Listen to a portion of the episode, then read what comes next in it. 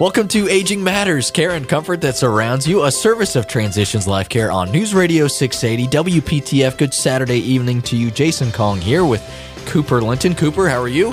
I am doing great on this crazy week with winter weather in the in the past. I don't. We're ready to have spring. Yeah, it seems like we get six days of somewhat regular, moderate temperatures, and then one day of just wackiness. Uh, yeah, this past Wednesday it snowed. Yeah, a little bit bizarre. Uh, keeping Mother Nature keeping us on our toes, but that's uh, that's what she does. Another person who keeps us on our toes, the lovely Nicole Cleggett. Did I get it right? You're going to worry about that for weeks. I'm never going to tell you now. I spent the whole week did in you, the mirror did you? practicing. Did you? And uh, I think you did I, pretty well. Okay. I still have to do it right too because I keep introducing myself to folks as Nicole Bruno. So. Well, you've been doing that for a while. For a long time. So Got to get that muscle memory. Leaving voicemail, signing my name wrong. It's just going to be an evolutionary process. Yeah, so. I'm I'm just now writing the right year on my checks. So uh, I'm I'm impressed that you've made that sort of progress already. Uh, so glad to be here. Yes, yes. Well, we've got a great show lined up today, and we've got uh, some pretty interesting topics lined up. We're going to get into uh, the world of veterans and the world of volunteers as well. So, Cooper, uh, where do you want to start? Where should we start tonight?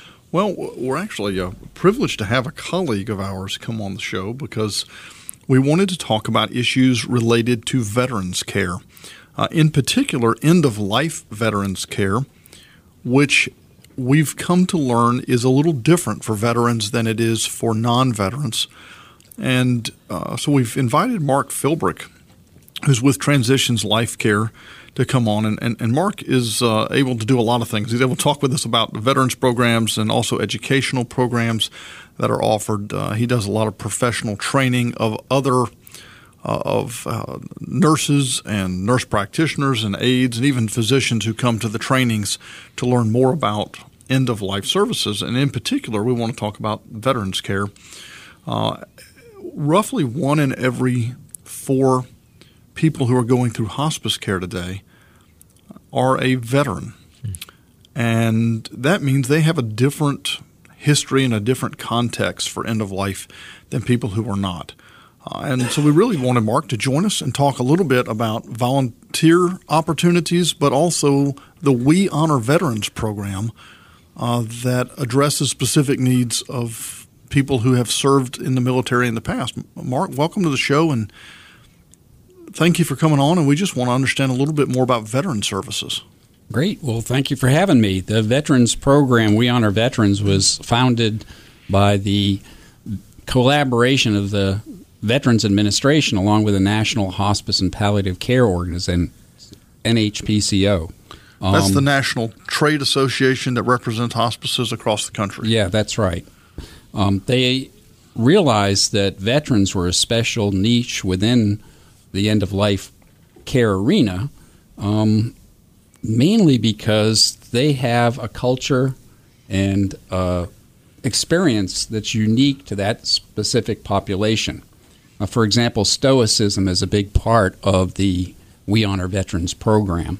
Um, realizing that many of these men and women who were in the different uh, branches of service, they were to buck up, don't complain, and so uh, it really has an impact on how they face end of life. That's part of that culture that gets baked in, really starting at, at basic training. Absolutely. And so they start off with that, and it carries long past when they've left the service. That's true.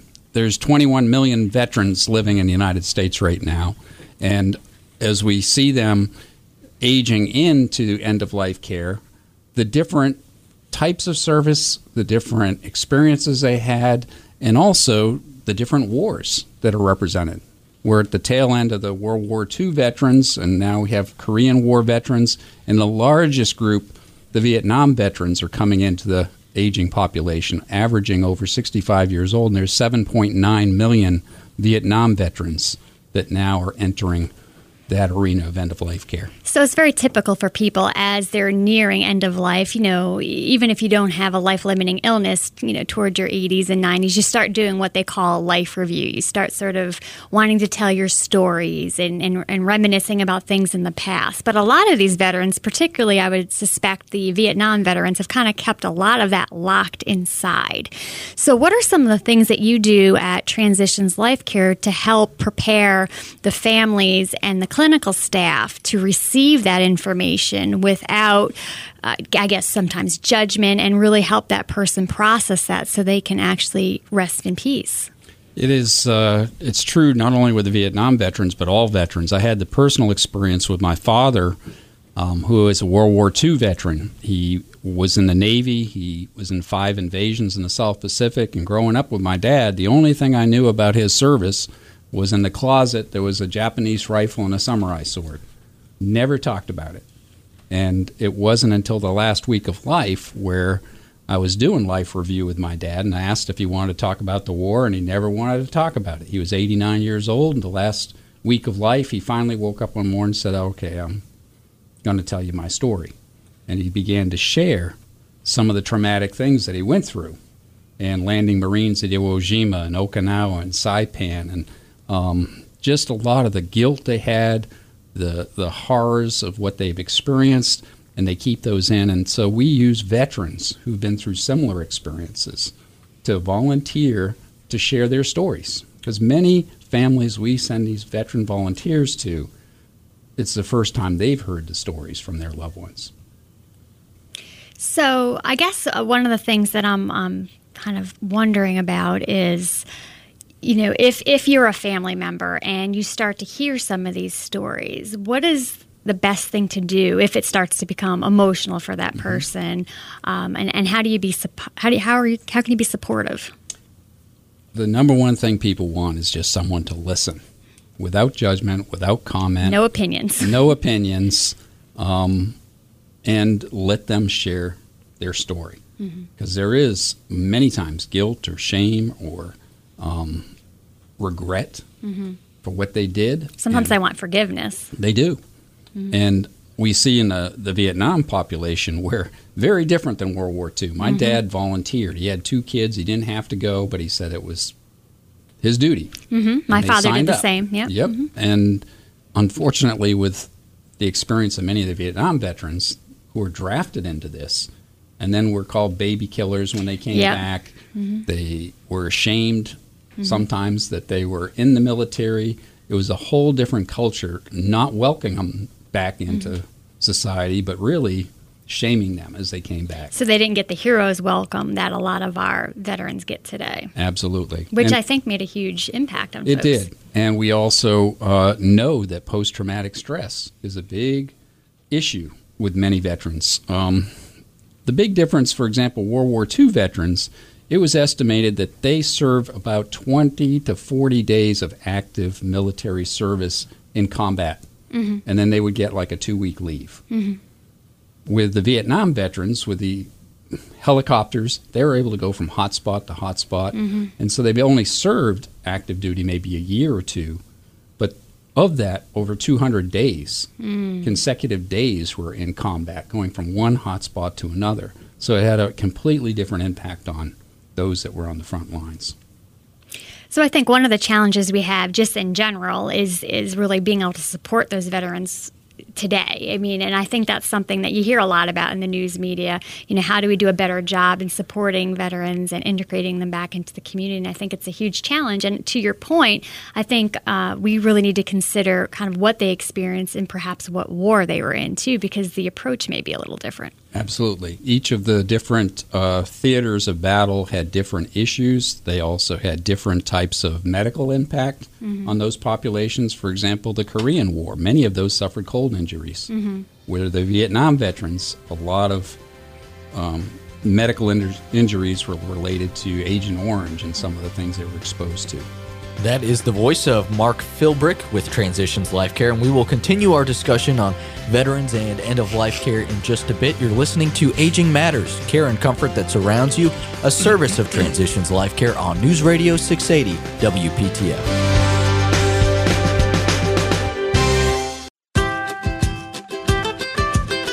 You are listening to Aging Matters, care and comfort that surrounds you, a service of Transitions Life Care here on News Radio 680 WPTF. Jason Kong here with you alongside Cooper Linton and Nicole Claggett. Um, I, I, know, I know, Nicole. I'm working on it. Okay, I, am gonna get used to it. It just doesn't feel natural yet, but we're getting there. We're getting there. Our guest this evening is Mark Philbrick with Transitions Life Care, and we're having a really fascinating conversation about veterans and end of life care. And Cooper, uh, just before we ended last segment, there was uh, a, a, popular term, I guess, more popular term that Mark used that kind of uh, lit your eyes up a little bit, or uh, something that you really wanted to focus on here. Absolutely, we we talk about post traumatic stress disorder or PT As it's so commonly called. But Mark, in the medical literature, that didn't exist back in the world in World War II. Mm-hmm. Uh, didn't exist in the Korean War days, but yet it's a very common phrase today, uh, and we're using that term kind of retrospectively to apply to people that have never had that phrase applied to them in maybe their entire medical experience uh, after war. Where does that come into play? How, do, how does this new phrase fit into the, the lexicon of caring for veterans? Well, that's a really good point. In fact, it had an evolution going back to World War One, where shell shock was often the term that was used for people who had tra- traumatic um, incidents, and then it sort of morphed into battle fatigue was another thing you would hear of in World War II and Korean War. Um, but it had a huge impact where people involved in active combat often would compartmentalize in their brain, mm-hmm. trying to wall off, lock it down, lock it down. Mm-hmm. And we see now what's emerging is many of these Vietnam veterans who have really not had any experience of post traumatic stress in an active way. Once they're done, you know, having a job, raising their kids, into retirement, and facing end of life, as, as Nicole mentioned, with that whole life review, whether someone's asking you the question or your own heart and mind are asking those questions. The box opens up. the box opens up. They can't keep the lid on, and that's when a lot of this stuff comes out. And what helps the healing process often is having a brother in arms or a sister in arms, just to hear the story that they are opening up and sharing from their heart something where they trust the other person understands. You know, I've had a lot of experience working with veterans throughout my career as a social worker, and one of the ones that I remember most, and you see this often in the dementia population, um, but one of the ones I remember is, you know, for whatever reason, this one vet, he took to me and I don't know what I reminded him of, but every single day, first thing I would get into work, he would call me into this little parlor, and you know he would say we'd have to turn the lights down because he was for some reason when it was darker he was more comfortable, and he would sit there and he would tell me his story like it was the first time he ever told it, and he would cry, and it was just like every single day it was just repeating it because of course he couldn't remember that he had ever shared it but he would desperately look for me because he said he would have to tell me something and then every single day i had to support him like it was happening to him for the mm-hmm. first time so i can well imagine you know family caregivers who have loved ones who have an alzheimer's and dementia these folks sometimes are experiencing it again as if it's happening at that time. I've seen in adult daycare centers if there's a loud noise, you know the, the, folks with dementia will suddenly get down on the ground because they're mm-hmm. scared that there's a bomb going off or if they're sleeping they're sometimes you know talking in their sleep and so i think definitely supporting folks with alzheimer's and dementia that are veterans it adds a whole other level of um, complexity for sure and that's a really good point because now approximately one in three people facing end of life have some form of dementia mm-hmm. alzheimer's being a major um, form of dementia. So it, it is really common for us to face that, mm-hmm. where their recent memories are gone, but those deep seated memories and traumas still reside.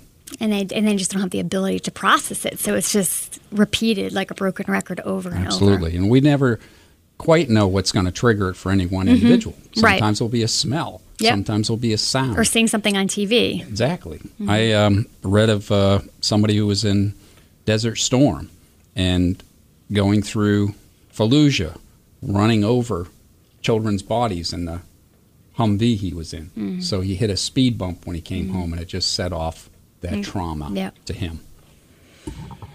So, speaking of Desert Storm and the more recent wars that we're actually still involved in, uh, how does that begin to play in this? Because we're thinking, you know, that all the people that are veterans that we treat in hospice care or palliative care are old, but but they're not. No. And are you seeing differences in the way that uh, the wars in the Middle East that started in in the 90s and have um, been off and on, but more on than off for the last 20 years. How, how is that playing into this?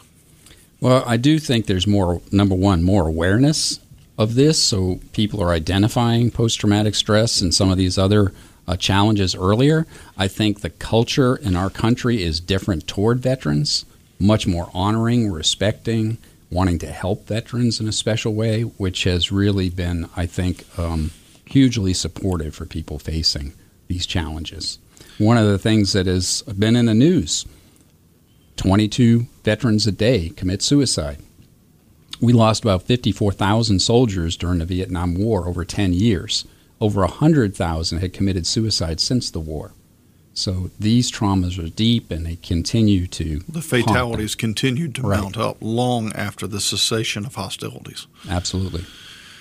So you've talked about volunteers, um, brothers in arms, sisters in arms, participating in this program.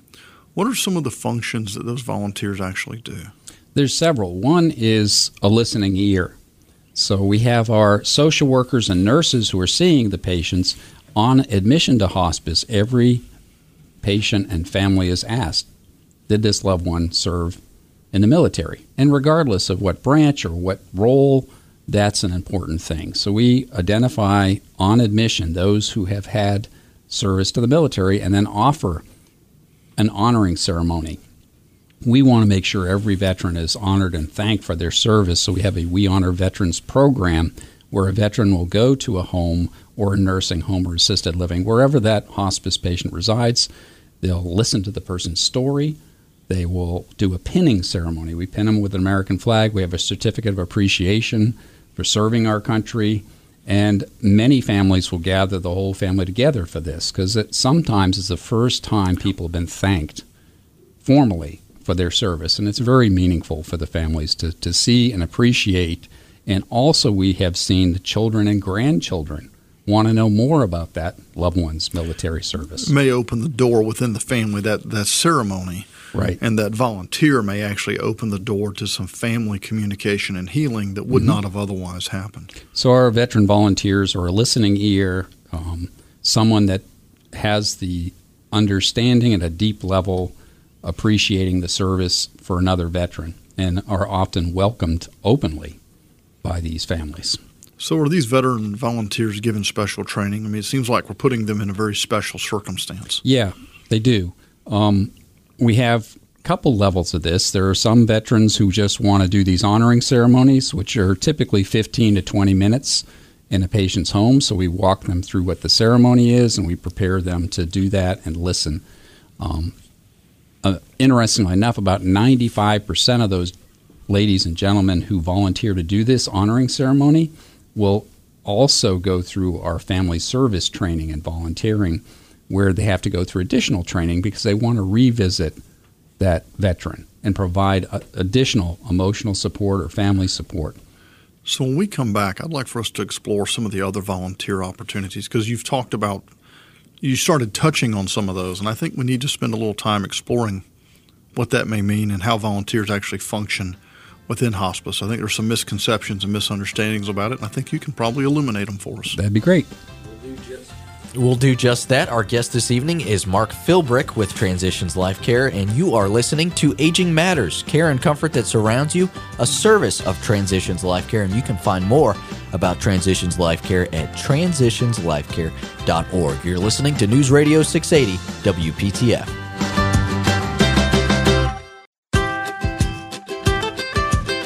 News Radio 680 WPTF. You're listening to Aging Matters, care and comfort that surrounds you, a service of Transitions Life Care.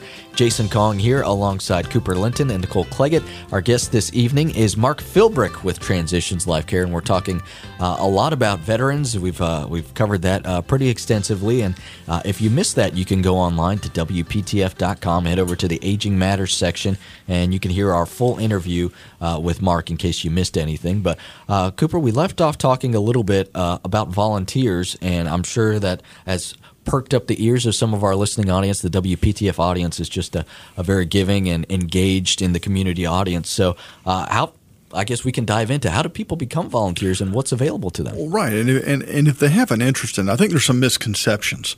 One is that all hospice care is provided by volunteers, uh, but that's really at one time was accurate, but it's really not anymore. And Mark, do you want to kind of jump into addressing that misconception? Yeah, absolutely. As you mentioned, when the hospice movement first started, there was really no reimbursement for hospice services through our Medicare or insurance programs. So for many years, it was completely done by volunteers. Some of those volunteers were healthcare professionals, and others were just interested families. Um, now, hospice is the only Medicare program that requires the involvement of volunteers. In fact, in order for us to remain compliant as a hospice, at least 5% of our uh, care hours have to be provided through volunteers. And we far exceed that at Transitions Life Care. We do. And we currently have about 410 volunteers, and that sounds like a lot of people, and it is. um, but we also manage between 550 and 580 patients a day on our hospice program, and they need support of volunteers. But it's not just patient care volunteers, we also have roles all out throughout our organization. Like what? Well, the first segment is what we call family service volunteers. These are people who actually would go and visit a patient and a family to help provide support. Often it's called respite support, where the family just needs a break to go. They may go to their own doctor appointment. I know in my case, I had my father in my home under hospice for three months. I was caring for him around the clock. And I had a volunteer that came a couple of hours twice a week. And I could take a hike in the woods, I could clear my head, I could go grocery shopping. And it was a huge relief for me to have respite for myself in order to continue having the energy to, to continue to serve. We have vigil volunteers. We don't want anyone to die alone. Vigil. I'm They'll vigil with the patient the last 24 hours of life. So our volunteers will literally sit in four hour shifts at the patient bedside. Primarily, this is in nursing homes where a family may be remote and they don't have the ability to be present when someone is in their final hours of life. And so, are we asking them to do hands on care? No hands on care involved. It's the presence of a person to be there. They may hold the person's hand, they may read to the person or sing to the person, um, but basically just a loving, caring presence. One person being with another. Absolutely. We also use volunteers for very practical things. We like helping clean around the house or helping transport a person who's still able to walk who needs to get to their doctor's appointment. We use volunteers who just deliver things to people. That may be that they need something picked up and delivered to their home. Um, so we have family service volunteers that have direct patient contact as far as visiting families. The second part of that is office volunteers, administrative volunteers. There's literally dozens of tasks behind the scenes that need to be done. Uh, one example of this is every family gets 13 months of bereavement support when their loved one dies and that involves sending a monthly letter with readings related to different stages of grief. We have over 3,500 letters a month that have to be put in envelopes, folded, stamped, and mailed, and we have volunteer teams that help do that. So, some of these things may be appealing to some of our listeners, eh, eh, but there may also be a concern that I'm not sure I feel qualified to do this, or I don't know if how to go about doing this if I'm interested, what do I do, and how do I know I'm going to know how to do the right things? Good question. We have four steps to the process. One, go on to our website, transitionslifecare.org, and click on the volunteer opportunity link. On that, the first step is to go ahead and fill out an online application, just basic name, address, what your interests are. Second is we have monthly information sessions where people come and spend an hour to learn about all the different programs we have. Our next one is April 4th from 6 to 7 at our Transitions Life Care campus, 250 Hospice Circle in Raleigh. Um, the next one after that is May 2nd. So the second piece is coming in, getting an hour's worth of information, and then the third step is having an interview with one of our volunteer coordinators. Like I'm going to, I'm interviewing like I'm trying to get a job. Absolutely. We want to make sure that it's a good fit for the individual. Um, we have over a dozen different volunteer programs. We want to make sure that we fit the person in the right slot, also based on their availability, what hours they're willing to commit to. And then the fourth step is to come in and do training. We have actually 16 hours of training for every volunteer. They have to go through eight hours of online training, watching various videos and getting information about the basics of hospice care. And then they have a live training that's provided at our campus where we have interactive sessions and training people to become understanding what the role is, how to have appropriate boundaries, how to communicate, and inevitably for every program there's paperwork. How to do the logs, how to track their time, because we're accountable to report to Medicare the involvement of our volunteers. What happened? Where did they go? How much time did they spend? How many miles did they travel? And does so for future years, are there also opportunities to continue learning about this as a volunteer? Yes, in fact, that's one of the requirements we have is that all volunteers must have continuing education, which we provide free of charge. If you're an office or administrative volunteer, you have to have eight hours of continuing ed per year. And if you're having any type of patient or family contact, it's 12 hours per year. So we have monthly sessions on our campus, plus we have online capability for people to to learn as they go. So it's pretty time. flexible. Getting it's, the, getting the training flexible. is pretty flexible to do. Correct. Is there a charge for getting the training? Nope. All of this is provided by our organization, and we are um, constantly having updates to information and keeping our volunteers informed. We also have support groups for our volunteers. So how does that work? People who have obviously, when you have uh, contact with patients and families, you're dealing with grief and loss yourself. And so we have a social worker that meets with our volunteers on a voluntary basis. They can come in and get counseling, um, sharing what their experiences are, what are they dealing with emotionally, so they can process all of this. Really helping them take care of themselves so that they can continue to take care of others. Exactly. Every month we also have connections meetings. They're at noon, a two hour meeting from noon to 2 o'clock once a month, and we do evening 6 to 8 p.m. connections meeting, allowing volunteers to connect to each other and get some continuing education. And if folks listening are veterans and they want to get involved in the We Honor Veterans program, is the process similar? Yes, very similar. We do have extra training for the veterans. Mm-hmm. We um, spend a couple of extra hours in training with other veteran volunteers so they can understand what are the steps to doing the recognition ceremonies. Great, wonderful. Excellent. And uh, I guess people can go online to uh, transitionslifecare.org if they want to find out more information about the We Honor Veterans program as well. Correct. They just click on the veteran uh, the volunteer opportunities link and there each of our programs has a link to more details on the specific volunteer opportunities. Excellent. Mark Philbrick with Transitions Life Care. Thank you so much for coming by this evening. We really appreciate it. I enjoyed it. Thank you. Well, we are going to take a quick break, and when we come back, we will have more details about our great Advanced Directive events that's uh, coming up in just a matter of weeks. Stick around. You're going to want to hear all about it. You are listening to Aging Matters, care and comfort that surrounds you, a service of Transitions Life Care. And want to remind everyone if you want to email the show, you can do that by emailing Aging Matters at transitionslifecare.org. That's Aging Matters at transitionslifecare.org. You're listening to News Radio 680 WPTF.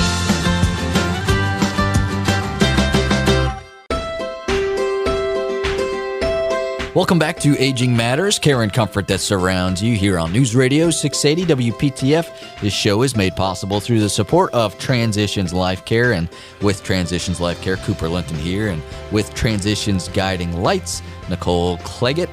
I'm, You're looking real. You're sweating over there. I see the beads of sweat on your forehead. I, yeah, I'm, we're trying to make I'm an echo there. over here. Clegg it. right. All right, I'm, I'm getting there. But the artist formerly known as Nicole Bruno, I'm Jason Kong and Cooper. We've uh, we're almost there. A, a few more weeks here till our Advanced Directives event. Is that correct?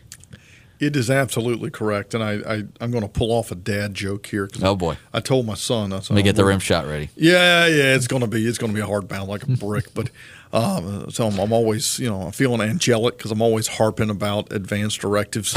Uh, it's like, Oh, oh, gosh, you can see my son's eyes roll back in his head. He goes, Dad, that's such a dad joke. He said, some of them are good. That that's not.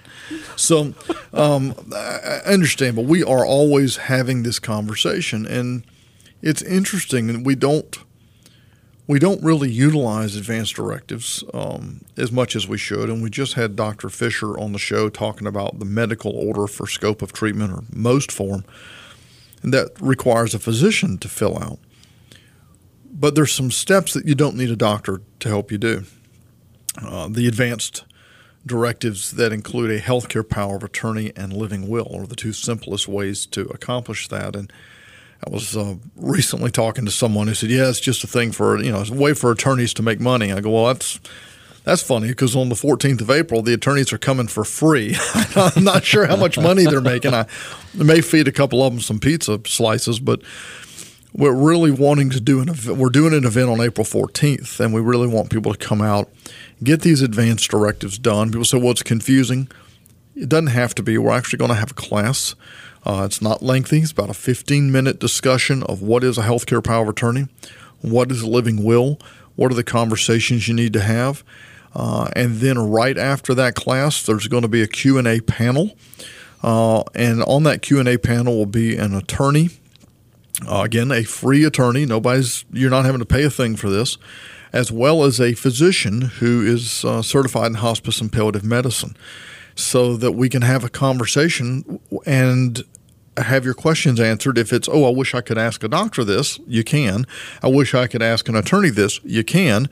And then you can actually go to another room that day, which is on just right next door, and execute the documents. There'll be an attorney there to ask private questions if it's things you didn't want to talk about in a larger room uh, at the panel. Uh, there'll be the notary publics there to uh, help you execute the documents. We'll have the witnesses on site because advanced directives in North Carolina require notary public as well as uh, two witnesses. And so all of that's going to be in place. We even have a volunteer who's going to make the extra copies for you so that you can give a copy to your physician or physicians, your loved ones, etc. So, do you have to have the people you name potentially to be your healthcare power of attorney with you that day? You don't. Now we do. You do need to have a discussion with them. Uh, what you don't want to do is, you know, surprise them five years from now. Congratulations, you're my healthcare power of attorney. Uh, it's a great time though to realize, hey, who do I need to talk to? Get the documents executed, and make sure that that person does have a copy of those documents because you're asking them to take on an important role in your life. You need to be sure they have the documentation in place to support it. So, what if I have an advance directive that I completed in another state? Is that a reason to come to make sure that they're transferable, or I don't? Are they? Are they? Well, it, varies from state to state, and so you know, uh, in one of the many disclaimers, I'm not a doctor and I'm not an attorney. I'm also not an electrician or a plumber. Um, there's a lot of things in life I'm not. But if you have questions like, does this document apply in North Carolina? I would come. I would bring that document with you because it can still be a guide for your current wishes. Uh, there'll be attorneys there, and you can ask those questions. But good idea is a generally a good idea to update any document you've done in the past. If you've moved from somewhere else, update the document. It's a free chance to do it. It's not like it's going to cost you any money to come there and execute the new documents. Uh, if you've been divorced in the past few years, probably a good time to check out those documents and be sure they're naming the right people.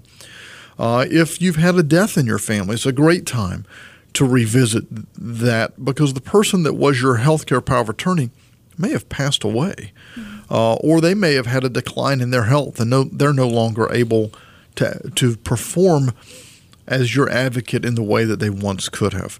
So those types of circumstances um, may initiate you to say, "Yeah, I've already done this in the past, but it's a time to do it again." And I remember we had the Secretary, Secretary of State on here not too long ago, and she was talking about how you can actually register those documents online at the Secretary of State's office. And that's a really great idea, especially as mobile as we all are throughout the country. And, you know, if, if for some reason you didn't happen to bring something with you and something needed to be accessed, you can do that no matter where you are. You absolutely can. Secretary Marshall uh, joined us on this show, uh, both as the Secretary of State for North Carolina but as a former practicing attorney who worked with families in the creation of these documents. So she brings not only a passion for the subject, but actually an expertise in the subject. And the Secretary of State's website uh, has a way to register these documents online for a very modest fee. I think it's ten dollars. It's ten bucks yeah, yeah. is the total fee. Uh, you know that's less than two trips to Starbucks for some people. And and um, so what happens is those documents are then stored on that website. You have a passcode to get in. Um, and again, it's not like someone can use these documents against you. The real risk is needing these documents and not having them available. And I think for those of you listening that already have these documents and you feel like you're all set, make sure that folks who need to be able to access them know where they are. Oh my goodness, don't put them in a safe deposit box. Don't leave them at the attorney's I mean, office because you can't get to them at night. And right, the attorney doesn't need them. yeah, in the safe deposit box, they can't get into it when you're in a coma in the hospital. So it's just look if if you want to put your grandmother's wedding band in there, it makes total sense to me.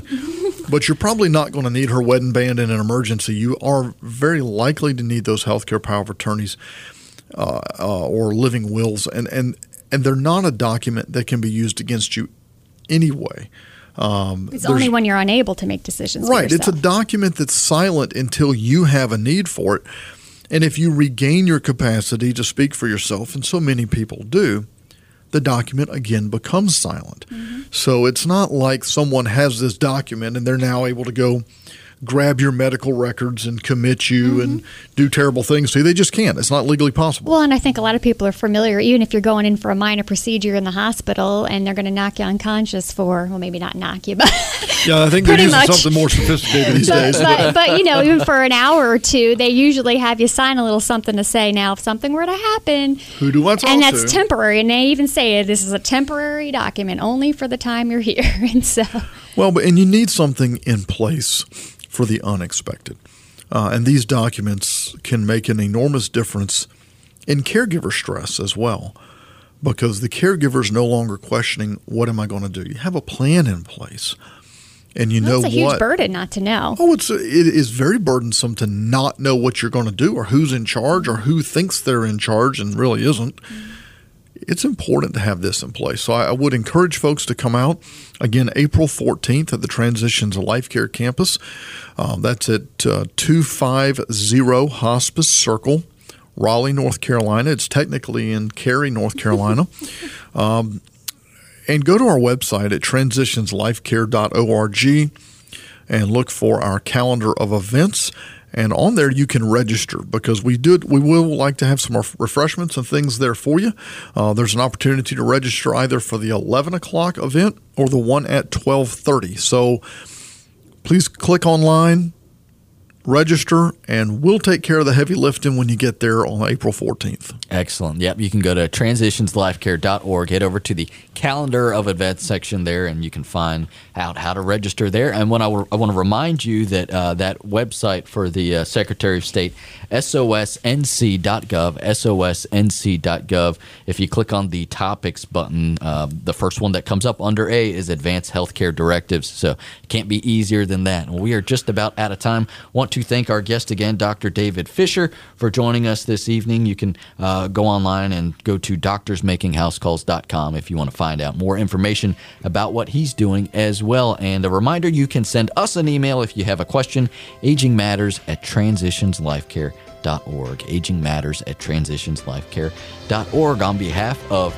Nicole Claggett and Cooper Linton. I am Jason Kong. Thank you so much for listening this evening. You've been listening to Aging Matters, care and comfort that surrounds you, a service of Transitions Life Care on News Radio 680 WPTF. Have a good night, everyone.